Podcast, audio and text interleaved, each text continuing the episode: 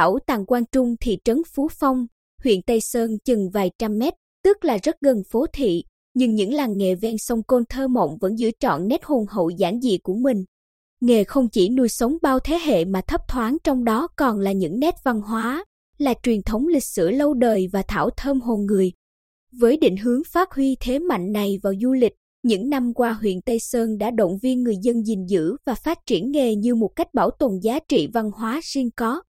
Tất cả những làng nghề còn lại đến nay ở Phú Phong đều đã hơn trăm năm tuổi. Các cụ già ở xóm đậu, xóm giá, xóm bánh, xóm bún đoan chắc như thế ngay từ hồi tôi mới về đây làm dâu.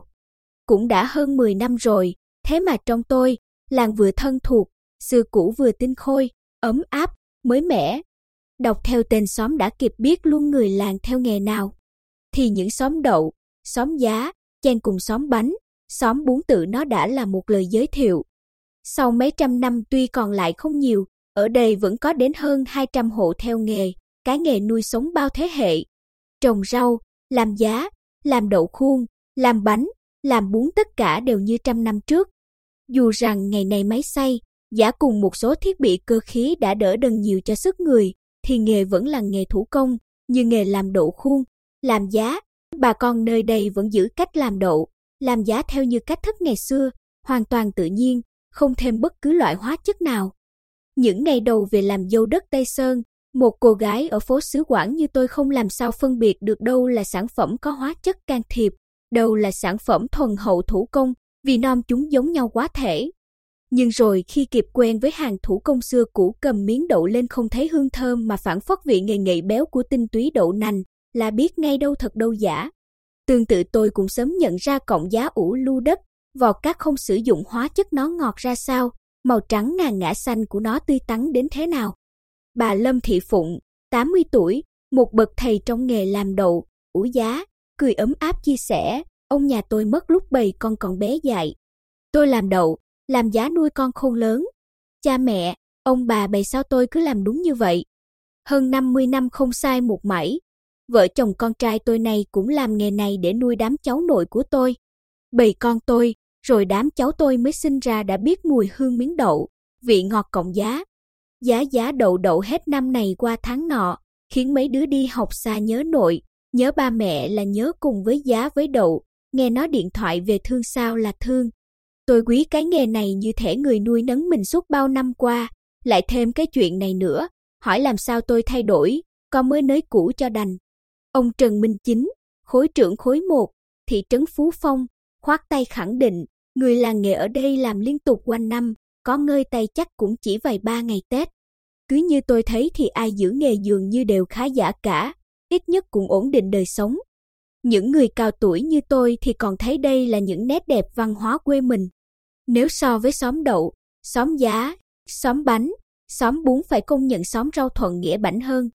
Hiện Thuận Nghĩa có 414 hộ dân thì có đến 366 hộ làm kinh tế bằng nghề trồng rau, thu nhập bình quân mỗi hộ đạt sơ sơ hơn 50 triệu đồng một năm. Vẫn bền bỉ giữ nghề trồng rau nhưng bà con Thuận Nghĩa còn chịu khó học tập, áp dụng cách trồng rau hợp chuẩn Việt Gáp.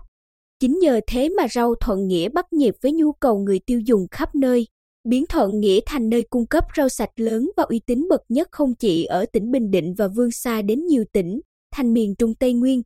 Thế nhưng, ngày khi vương tầm đến thế thì cả những người lãng mạn nhất Thuận Nghĩa cũng không thể hình dung một ngày kia làng rau lại đón du khách khắp nơi đến thăm chơi, cùng trồng rau với mình, rằng một ngày nào đó làng rau lại như một khu vườn sinh vật khổng lồ cho học sinh tìm hiểu, thực hành ngay trên ruộng, trên luống.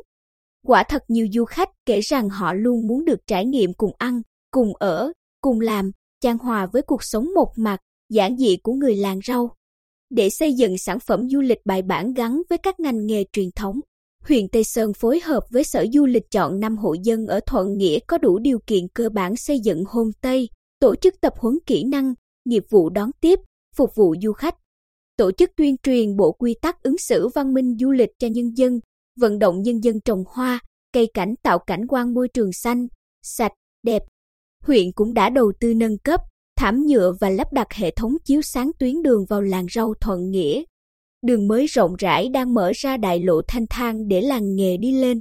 Như một cách hưởng ứng, bà con làng rau Thuận Nghĩa rất hào hứng với cơ hội phục vụ du lịch, hăng hái đáp ứng lời kêu gọi trồng hoa, cây cảnh để làm đẹp cảnh quan. Đường làng ngõ xóm vốn phong quang nay càng thêm tinh tươm. Ông Quách Văn Cầu, Giám đốc Hợp tác xã Nông nghiệp Thuận Nghĩa, vui mừng cho biết, cách đây ít lâu, Trung tâm Hoạt động Thanh Thiếu Nhi Bình Định đã giới thiệu, hướng dẫn và đưa về Thuận Nghĩa 30 học sinh. Các cháu cùng ăn cùng ở, cùng ra đồng trải nghiệm trồng rau, tưới rau, bắt sâu, nhổ cỏ tại ruộng rau của ba gia đình trong làng. Các cháu rất thích, vui vẻ và hào hứng khi lưu lại nơi này. Người Thuận Nghĩa vốn đã thân thiện, mến khách, nếu được hướng dẫn thêm thì chắc chắn họ sẽ phục vụ tốt hơn nữa.